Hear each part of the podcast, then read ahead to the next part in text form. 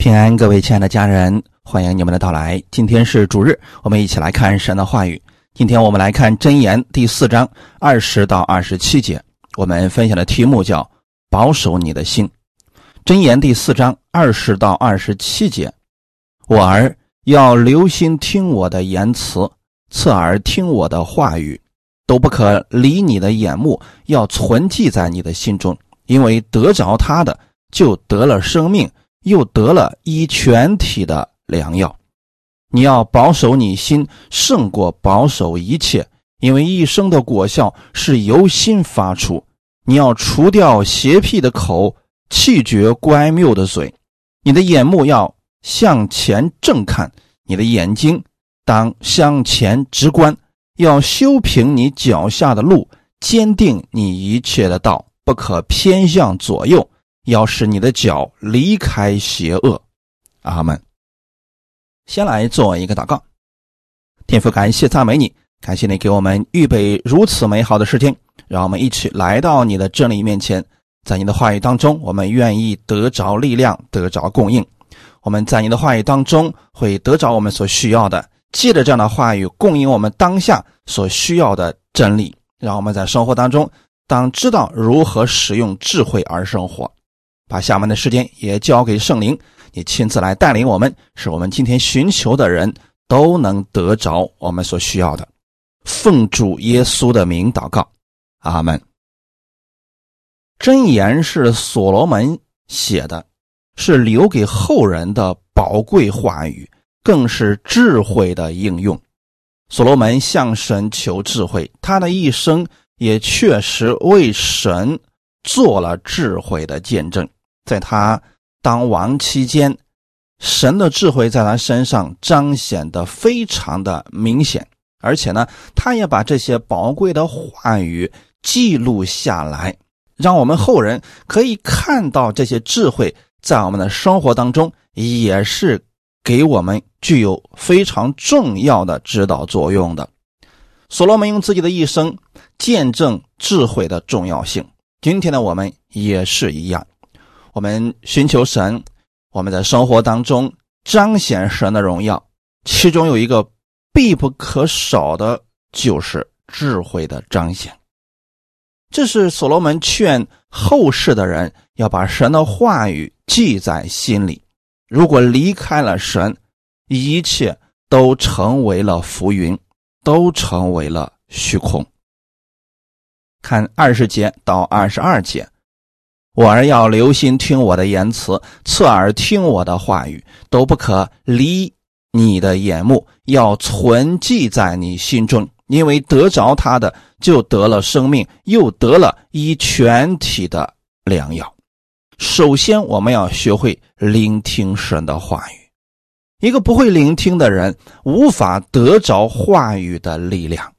很多人在末后的时代当中变得十分的焦躁不安，他们的心无法安定下来，所以现在短视频特别的横行，就是因为这个原因。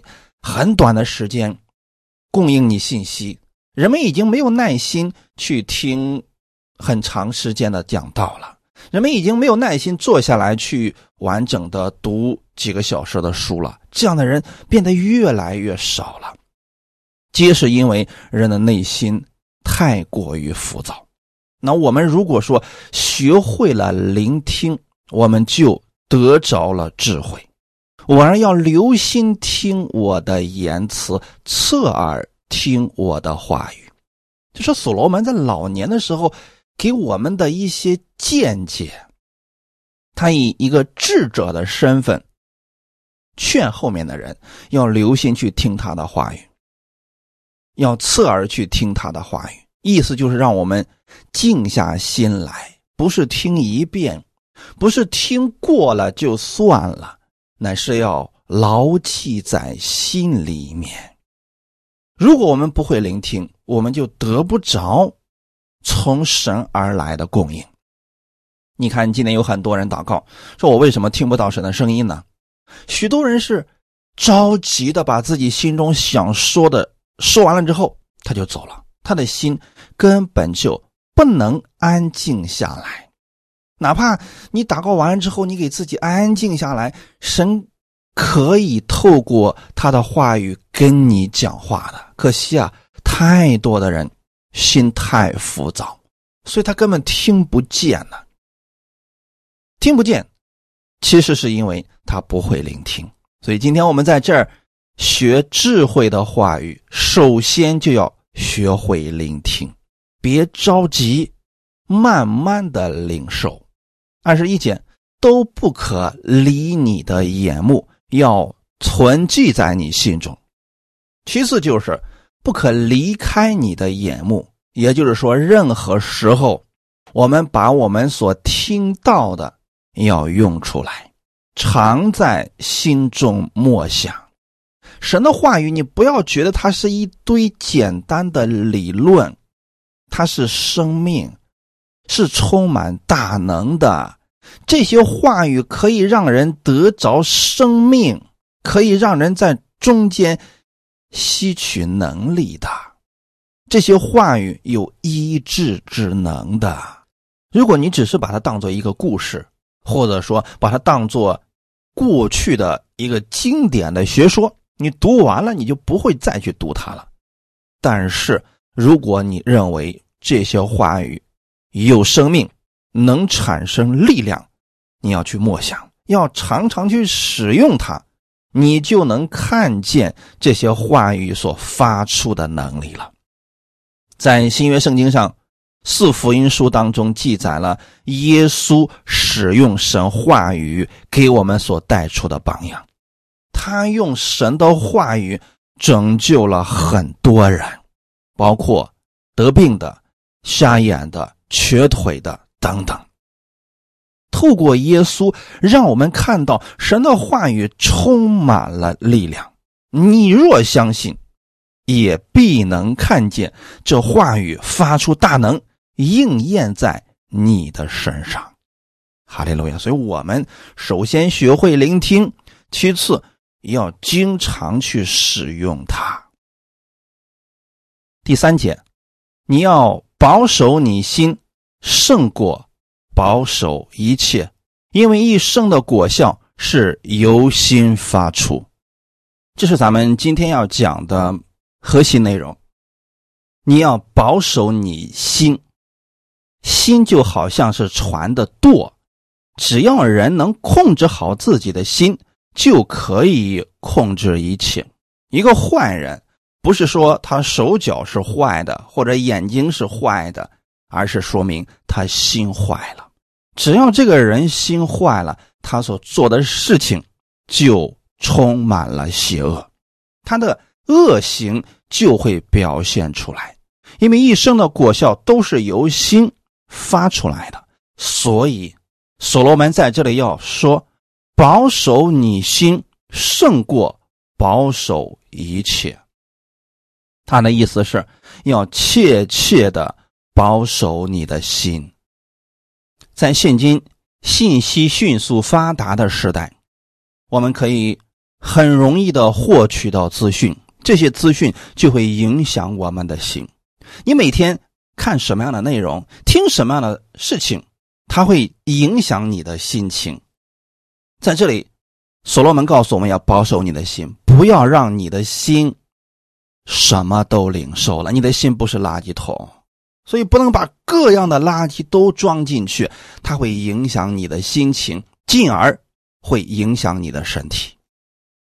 因为我们一生的果效都是由心发出来的。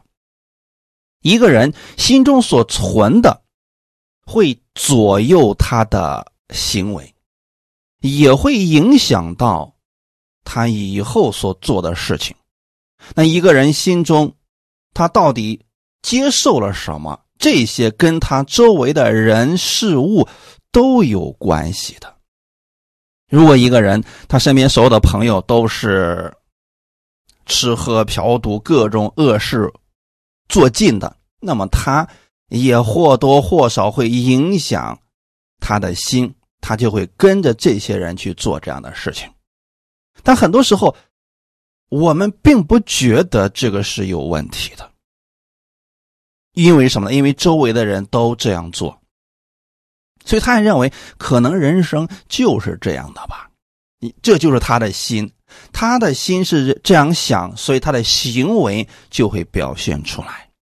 所以很多时候啊，我们本身已经走错路了，但是我们的反应却是不自知的，心中所存的东西会左右我们判断力，心中正确或者错误的思想也会影响我们周围的人。我举两个例子来说明一下，人的心若是变了，对人的一切看法都会改变。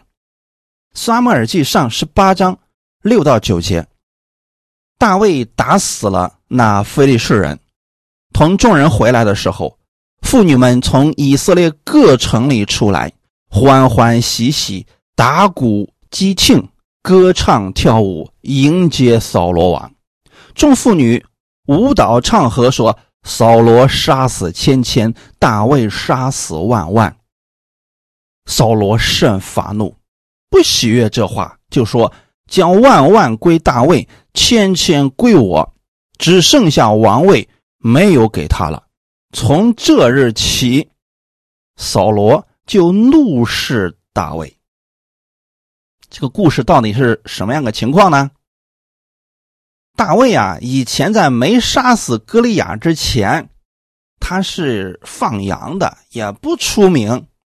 虽然说当时先知已经膏了大卫为未来的以色列王，可是呢，时候还没有到，那时候大卫依然在放羊。有一天的时候啊，大卫的父亲就差遣大卫去给他哥哥们送东西，恰巧他就遇见了当时歌利亚在叫阵。大卫心中被神的灵感动了，他就愿意去跟歌利亚征战。扫罗很喜欢大卫，说你这么小，他是战士，你打不过他的。大卫说有神与我同在，我可以战胜他。所以那个时候呢，扫罗王还是很爱惜大卫的。但是大卫一战成名之后，因着百姓的话语，扫罗王的心就变了。百姓们越喜欢大卫，扫罗就越难受。所以说大卫做错了什么吗？没有啊，他只是杀死了仇敌而已。那个仇敌让扫罗王也很难过，但是他打不过呀，他也不敢上阵呐。现在大卫把这个仇敌给解决了，但是因为百姓太喜欢大卫了，从那个时候开始，扫罗就开始恨他了。原因是什么呢？功高盖主了，这就是人性啊！不是大卫做错了什么，他做对了事情，但是因为人心变了，无论他做什么，扫罗已经看不上他了。大卫能力越大，扫罗就越害怕。从那一天开始，他看大卫如同仇敌一样。当时他说什么呢？将万万归大卫，千千归我，只剩下王位没有给他了。原来啊，这件事情一发生，扫罗心里边就开始嫉妒大卫，在他的心中就觉得说，大卫已经成为了祸患，要夺取他的王位了。差不多追杀大卫13年左右的时间，后来扫罗死了，大卫做了以色列的王，但大卫心中敬畏神。我们可以看出来，他从来就没有想过要杀死扫罗取而代之。但是呢，人心变了。扫罗因着百姓的缘故，他的心变了，所以他看大卫做什么都是有目的、有心机的。因此无论大卫做什么，就算他做正确的事情，扫罗都不放心了，他总觉着大卫要害他。世人常说人心隔肚皮，意思就是无法看清人心中真正想的是什么。确实在世上不信主的人心中充满了诡诈，但是真正敬畏神的人不会如此。我所说的是心中让基督居首位的人，他做事有原则，以基督为榜样，断不会与世人一样，比如像大卫这样的人。可惜的是什么呢？拥有这样生命的人实在是太少了，大部分人活在律法之下，以自我为中心，以自己的想法来揣度别人的生命。因此啊，我们不要觉得对方是信耶稣的我们就完全去相信一个人，首先你得知道这个人是不是真的敬畏神的。如果他心中充满诡诈，或者只是利用耶稣的话，不要相信他口中所说的，你要去观察，看他做事为人到底如何。阿们。毕竟每个人的生命不一样，我们要有分辨力。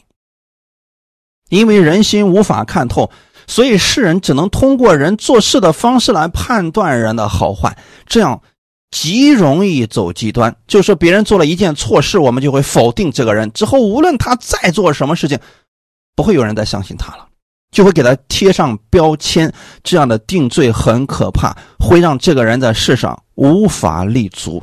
而律法下的人通常会用这样的方式去判断一个人，但其实通过一两件事无法准确判断一个人的生命到底是怎么样的，关键在于人心。如果说在你的心中对某个人已经定位了，那无论他做什么，只要你的心不改变，你就会认为他是错的。我们看一个实例啊，约翰福音11章45到48节，那些来看玛利亚的犹太人见了耶稣所做的事，就多有信他的，但其中也有去见法利赛人的，将耶稣所做的事告诉他们。祭司长和法利赛人聚集公会，说这人行好些神迹，我们怎么办呢？若这样由着他，人人都要信他，罗马人也要来夺我们的地土和我们的百姓。耶稣他到底做了什么错事呢？很明显没有，他所做的事情就是传天国的福音，医治病人，他所做的都是善事，都是好事情。可是法利赛人见耶稣所做的事情，他们很不舒服，原因是什么呢？他们的心变了。耶稣行了神迹，很多人相信耶稣，跟随耶稣。法利赛人看见之后，他们觉得自己失去了存在感，他们觉得耶稣抢了他们的风头，把他们的信徒抢走了，所以要对耶稣下死手了。这个时候他们的嫉妒之心就发作了，从那个时候开始，他们开始仇视耶稣。因此他们派人在耶稣的讲道当中去找把柄。大家有没有想过，如果你去听一个人讲什么，你的目的是为了找把柄，除了耶稣之外，你一定会找到把柄的呀。因为所有的人都是不完全的呀，你把他的话语断章取义，掐头去尾，这意思就完全变了呀。原因是什么呢？一开始他们的心就不正，因此他们也不可能从耶稣所讲的真理当中得着生命，得着供应了。因此要保守你的心，胜过保守一切。很多人听到觉得，这个我听过了，这个我知道了，这段经文我也读过了。用这样的心去领受神的话语，他不会有什么领受的，他得不着什么的。除非每次领受神的话语，他的心都是倒空的状态，就觉得我现在什么都不知道，我就像第一次认识这些话语一样，今天我重新去认识这些话语。他可以向神祷告说，圣灵啊，请你帮助我，让我在今天的话语当中得着供应。我愿意每天更新我自己，在你的话语上每天重新来认识你。这样的人他每天都会有新的得着的，这就是神话语的奇妙。刚才耶稣所做的事情，法利赛人心里非常的不舒服啊。直到后来耶稣所行的神迹是越来越多，直到耶稣使拉撒路从死里复活，他们彻底的受不了了。你过去呢，你只是医这个病人，传天国的福音，现在倒好了，你让死人都复活了，百姓们一下子炸锅了，他觉得耶稣太了不起了。这一下子法利赛人就觉得自己的市场份额被抢光了，他们就受不了了。约翰福音12章18到19节，众人因听见耶稣行了这神迹，就去迎接他。法利赛人彼此说，看啊，你们是徒劳无益，世人都随从他去了。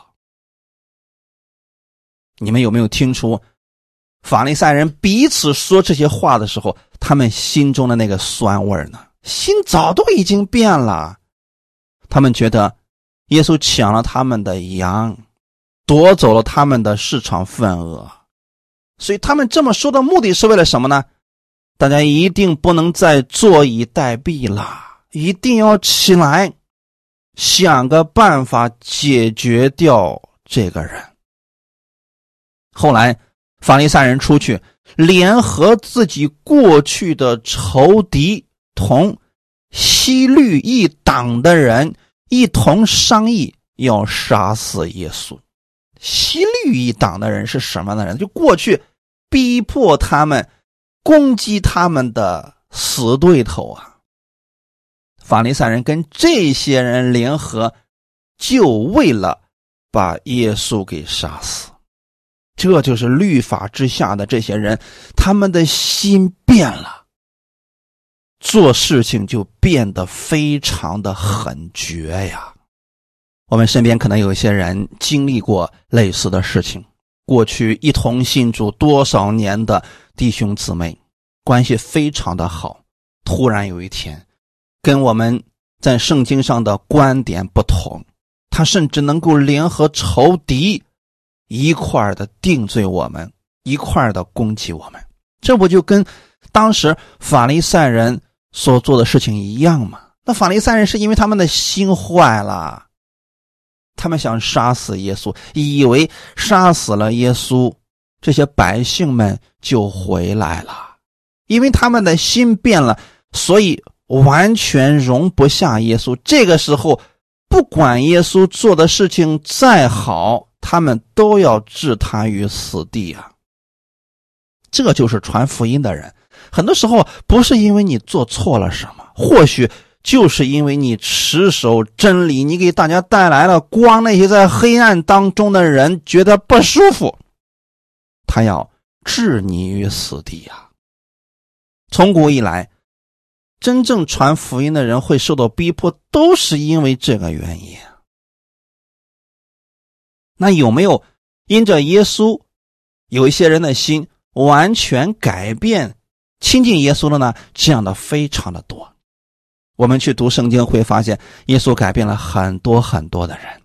我们今天讲一个特殊的人，使徒保罗。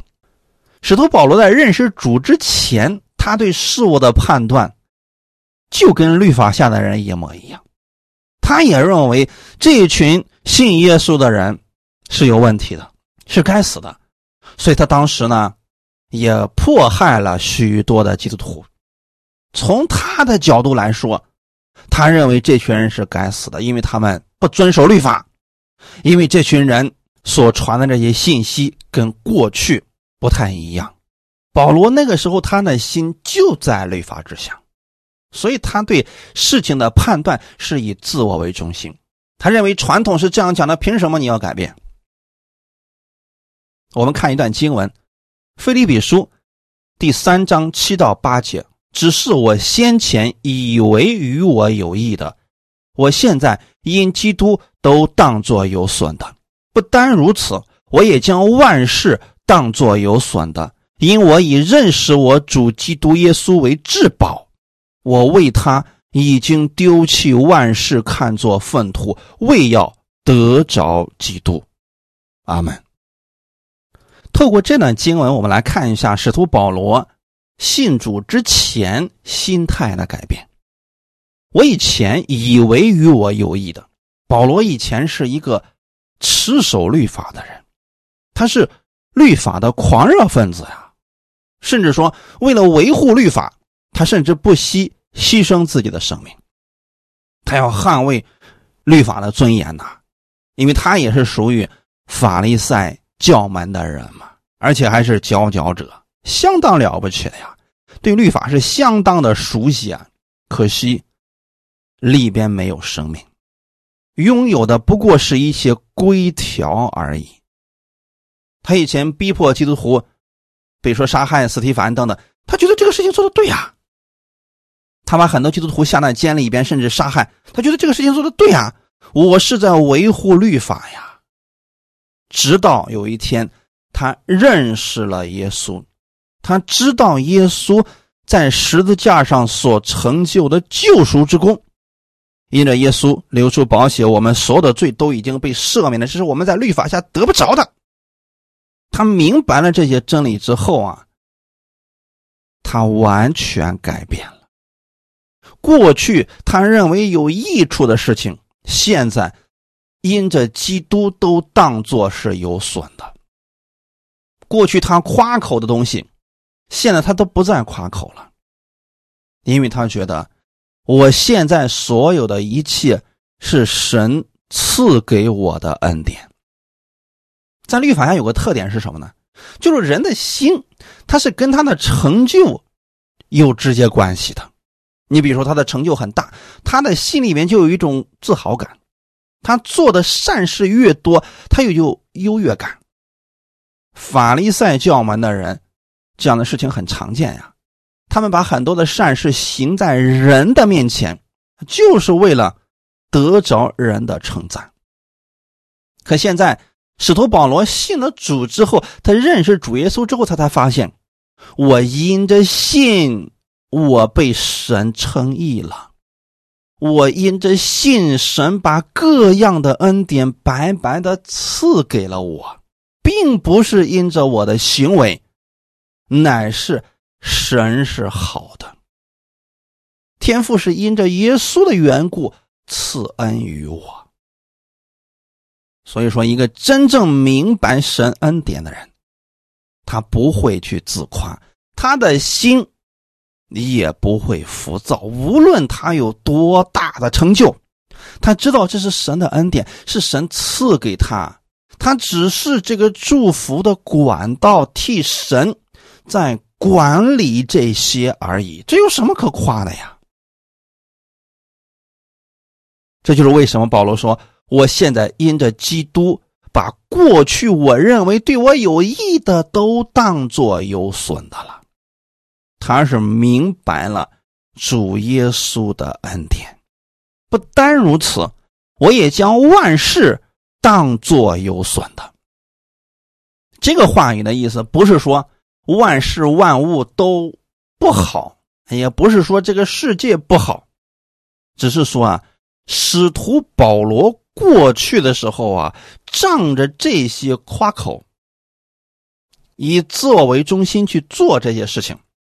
但现在当他以基督为中心的时候，他才发现这一切不值得我夸口了，我要夸的乃是我成为了基督的使者，我要夸的是我信了耶稣基督啊！我不知道有多少信徒今天能有这样的看见。大部分的人是今天我向神祷告了什么，神赐给我了啊！我的经济又增长了，我的家庭里面又得了多少福分，所以我感谢神赐给我的这一切。他感谢的只是神赐给他的，他并没有把主耶稣当作至宝。而使徒保罗不一样，因为他认识了主耶稣，他的心整个被改变了。他的一切出发点都是以耶稣基督为中心了，所以在保罗的心中，他认为耶稣是至宝，其他的一切不值得夸耀了。当人拥有了这样的心态的时候，没有什么能使他跌倒了。再看看我们身边有很多人，他为什么跌倒呢？他为什么软弱呢？其中有一个原因就是他不是把心放在耶稣身上，而是放在耶稣给了他什么上。比如说他祷告一件事情，神没有成就，那好了，马上软弱了，不信了。这是什么缘故呢？是因为他的焦点在的只是神给了他什么。如果我们把焦点放在主耶稣身上，耶稣今天还活着，他一直都在，我们的心就不会随着这些而上下摇摆了。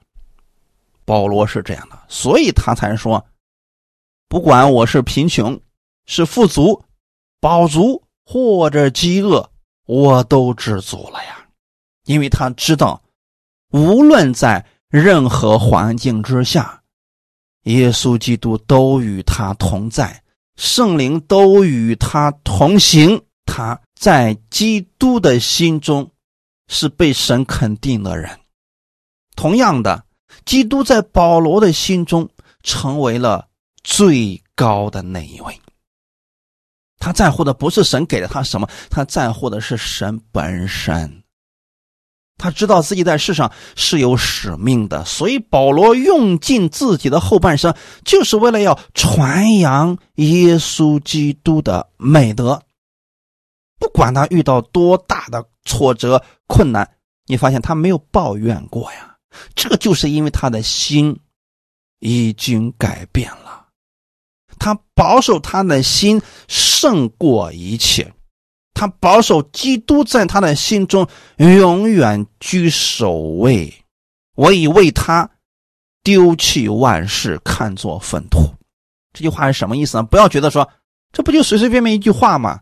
我也可以说我已经为了基督丢弃万事，看作粪土了。很多人他一无所有，所以他能说这个话。保罗不是这样的呀。那个时候的保罗是罗马籍的人，那个时候的罗马公民那是相当具有优越感的呀。这一辈子几乎不用工作，他们的吃的喝的用的都一直都有供应，因为当时罗马帝国的版图实在是太大了。而且呢，罗马公民无论到哪儿，人不能随便去欺负他们的。保罗生下来就拥有了这一切，而且呢，即便是在宗教界，那保罗也不是差生啊，那非常厉害的一个人物呀。可是自从他认识耶稣之后，他的心完全发生了改变。他说，因为我认识了耶稣，所以我把过去我引以为傲的东西我都丢弃了，看作粪土，为要得着基督。不是说他没有得着基督，他是想让基督在他心里完全的充满，不给其他的事情留下一丁点的空间。跟现在很多人信耶稣正好反过来，很多人是给耶稣留那么一丁点的空间，剩下的空间充满了自己的想法。所以这个时候他的心态总是忽高忽低，一会儿觉得有神，一会儿觉得神不知道跑哪去了。可使徒保罗为什么没有这样的上下起伏呢？因为他的心里边全是基督，其他的已经被他给丢掉了，其他呢不能入保罗的眼了。他这一辈子就做基督所做的事情，这就是他心态的改变呀。如果说我们能保守我们的心，像使徒保罗这样，那你了不起了。没有什么事情能难倒你，使你唉声叹气、灰心绝望的。我们一生的果效都是由心发出的。你心中怎么样想，你的行为就会因此而发生改变。如果人的心里边是惧怕的，是没有光的，他不知道往哪里去，他的手和脚就没有力量。如果耶稣基督成为了你人生的标杆，成为你最终的目的地，那么世界上的其他事情根本无法影响你前进的脚步。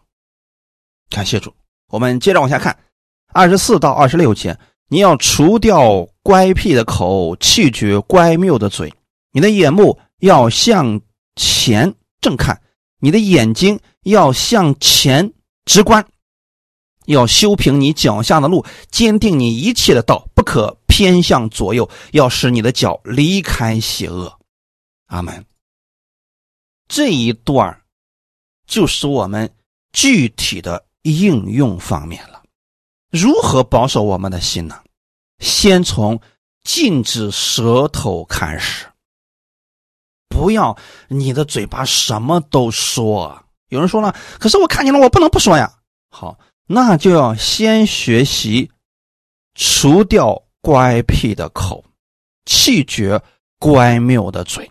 你要说就说造就人的好话。以弗所书第4章29节，污秽的言语一句不可出口，只要随时说造就人的好话，叫听见的人得益处。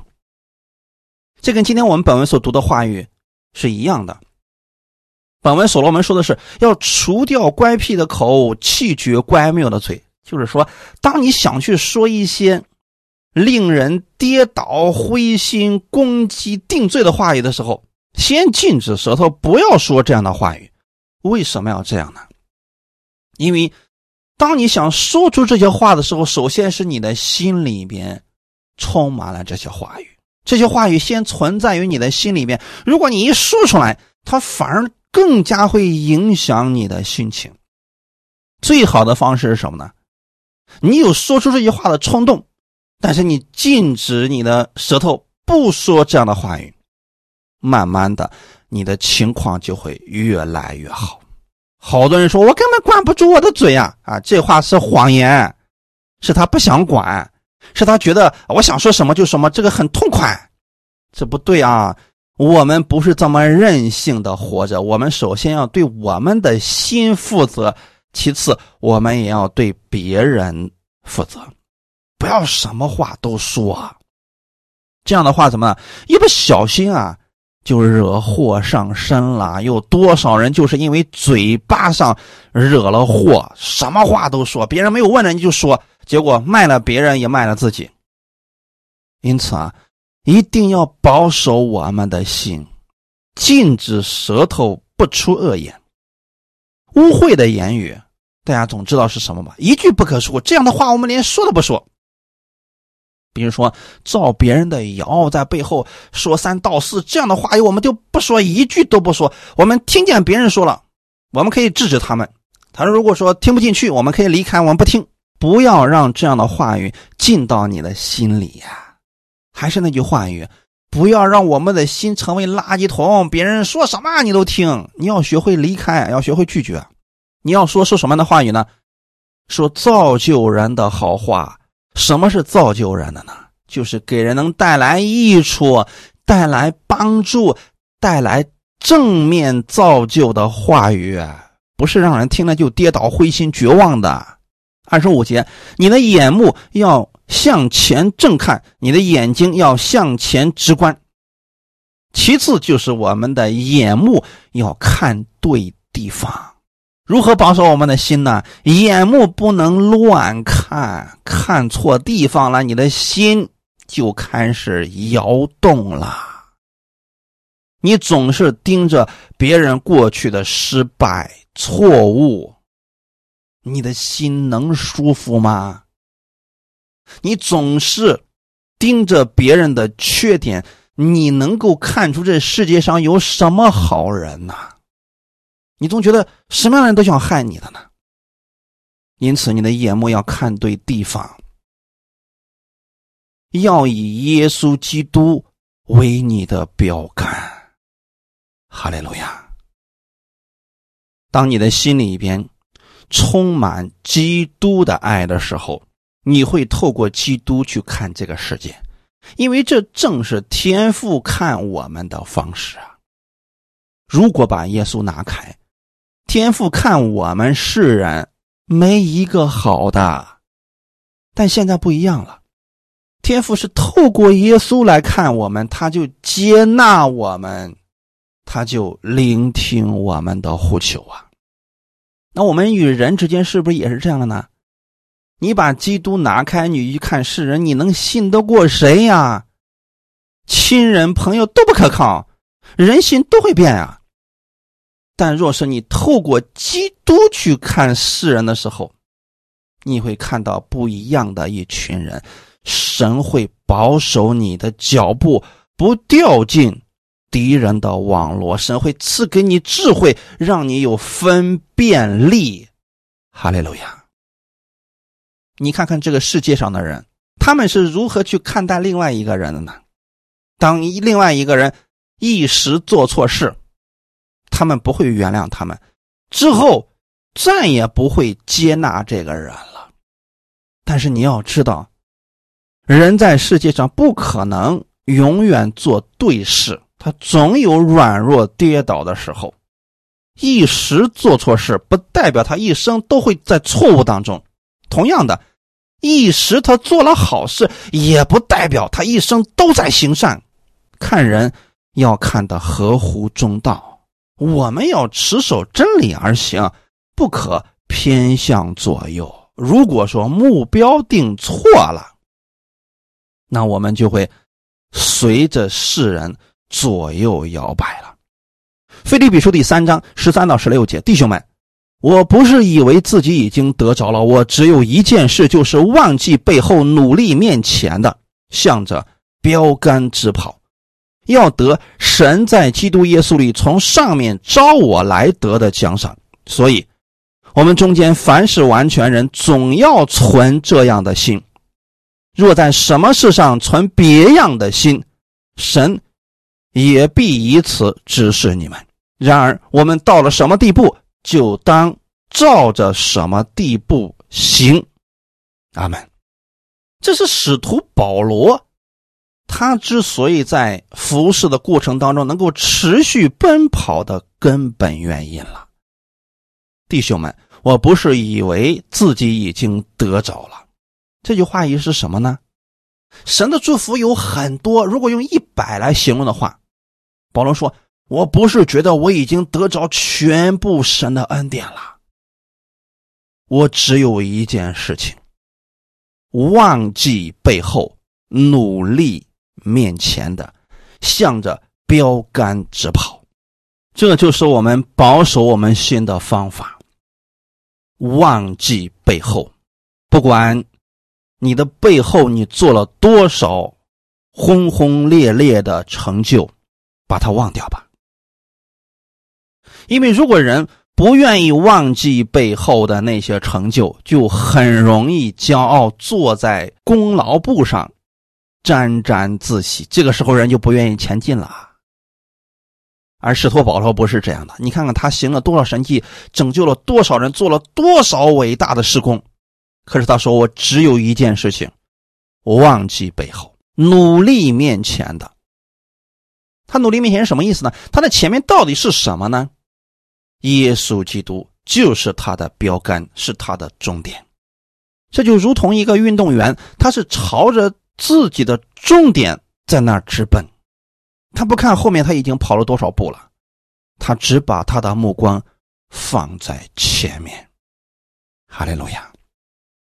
可是我们很多时候人生回过头来，我们总是想，哎呀，过去有好多事情啊，后悔啊，做错了呀，哎，结果这个时间就浪费在悔恨上，我们的心也受了过去事情的影响，人也不再往前奔跑了，没有力量了。因此啊，保罗给我们这个方法很管用啊，忘记背后，努力向前奔跑，向着耶稣基督这个标杆奔跑。要干什么呢？保罗说，要得神在基督耶稣里从上面召我来得的奖赏。还是那句话语，神的祝福有100，我们在人生当中只要朝着耶稣基督这个目标直奔，我们所做的事情都是为了荣耀基督，就这一个原则，你不断的在这个世界上去努力去奔跑的情况之下，你就得着了奖赏。你为主做一件事情，神就给你奖赏，你为主做了一件事情，神就给你一个奖赏。那保罗不是数自己已经做了多少，他是看，感谢主，我还没跑到终点呢，所以我要继续做，我要继续做。他享受在其中啊，他喜乐的在奔跑啊，他的服事是喜乐的呀。哈利路亚！可不是像一些人越服事越累，越服事越不想服事了。这说明啊，目标可能定错了，心可能放在了错误的地方，比如说特别在意人都是怎么评价我的，哎，你会发现总有评价你不好的，你听到那个不好的，不想干了，软弱了，跌倒了，要把这些都忘掉，把你的目光放在耶稣那里。你只要在心里边是因着基督的缘故做这样的事情，那就问心无愧了。阿们。因为我的服事是因着主的缘故去做的，我们又不是真的讨人的欢心。再说了，你即便做的再正确，你不可能是所有人的心都满意的，这个连耶稣都做不到的。我们要做的事情是什么呢？持守真理而行，保守我们的心里面常被基督充满，被他的话语充满，被他的真理充满，我们按着真理而行，这就够了。所以15节到16节就说了，所以我们中间凡是完全人，总要存这样的心。什么样的心呢？忘记背后，努力面前，向着标杆直跑。每一个人我们都是因着基督的缘故在服侍，因着基督的缘故在爱人，因着基督的缘故我们去帮助人，这就够了。至于其他人如何评价你，忘掉吧。哈利路亚！这个不重要啦，因为神认可你，这比人认可你更加的实在。如果在什么事上存别样的心，神也必以此指示你们。如果说你们不是存这样的心，有别的什么心，神会告诉你们的，别操这些心了。阿们。然而我们到了什么地步，就当照什么地步行。每个人的生命程度不一样，所以你领受到哪一步了，你就照着哪一步去行，不要去做你当下无法承受的事情。我举个实际的例子来讲啊，你比如说你想服侍某一个人，可是他提出的问题你根本现在无法回答，你就直接告诉他，我现在这个我不知道，我不能回答你，这个不丢人。不要我们的心明明帮助不了他，我们还要使劲的努力的想帮助，到最后我们自己也跌倒了，这个都不行。到什么地步你就做什么样的事情。哈利路亚！只要你的方向是正确的，你就不要担心，修平你脚下的路，坚定你一切的道。我想问大家一个问题，你现在你周围的人都说你信耶稣信错了，而你查遍了圣经，你认为自己没有错，这时候你该怎么办呢？有人说了，那我得持守我所信的，继续前行。没错，就应当如此。不要受你周围那些人的影响，大多数人所说的不一定是正确的，你的标准应该回归到真理当中，修平你脚下的路。阿们。大多数人所走的是死亡的道路，而我们要沿着基督的路持续前行，要坚定你一切的道。阿们。不管别人怎么说，只要你认定这个道是正确的，就继续前行，不要偏向左右啦。阿们。不要今天看这个，明天再看那个，最后影响了你的心情啊，那个其实对我们来讲是一个损失啊。要让你的脚远离邪恶，简单来讲吧，让你的心里面充满神的话语，你的心就会拥有平安和喜乐。哈利路亚。但最后的时候啊，透过一个故事，我们来结束我们今天的分享。在过去有一位智者带着他的一群学生漫游世界10年期间，他们游历了很多国家，也拜访了很多有学问的人。这一群人现在回来了，学生们个个都满腹经纶。在进城之前，这位智者在郊外的一片草地上坐了下来，对他的学生说：10年的游历，你们现在都已是饱学之士，现在学业要结束了，我给你们上最后一课。这些学生们都围着这位智者坐了下来。这位智者就问：现在我们坐在什么地方？他的弟子们说：在旷野里面啊，这里长满了杂草。智者说：是的，我们在旷野当中，这里长满了杂草。现在我想知道的是，如何彻底的除掉这些杂草。弟子们非常的惊愕，他们都没有想到，最后的毕业考试竟然是如此简单的一道题啊。所以有一个弟子就首先开口说：老师，给我一把铲子足够了。智者点点头。另外一个弟子接着说：用火烧掉也是一个很好的办法。智者也笑了，意思是还有没有别的。第三个弟子接着说：撒上石灰就会除掉这所有的杂草。还有一个人讲的是说：斩草要除根，要把根都挖出来。等弟子们都讲完了，这位智者站起来说：好，课就上到这里，你们回去按照各自的方法除去一片杂草，没除掉的1年后再来这里相聚。1年以后他们都来了，不过原来相聚的地方不再是杂草丛生，而是变成了一片长满谷子的庄稼地。弟子们围着谷地坐下，等待他老师的到来。可是他的老师始终没有来。数年以后，这位老师去世，弟子们在整理他的这些手稿的时候，发现他在书的最后补了一章，说要想除掉旷野里的杂草，方法只有一种，就是在上面不断的种上庄稼。同样的，要想我们的心灵当中没有杂草，唯一的方法就是让神的话语充满你的心，杂草就没有地方了。愿今天的话语给你们带来一些帮助，我们一起来祷告。天父，感谢赞美你，谢谢你把今天的话语赐给我们，我们要保守我们的心胜过保守一切，我们不让我们的心接受各样乱七八糟的信息。你的真理充满我们的心，我们自然就有平安和喜乐，也有生命充满。你的话语充满在我们的心里边，我们也会得着一全体的良药。谢谢你把这样的话语赐给我们。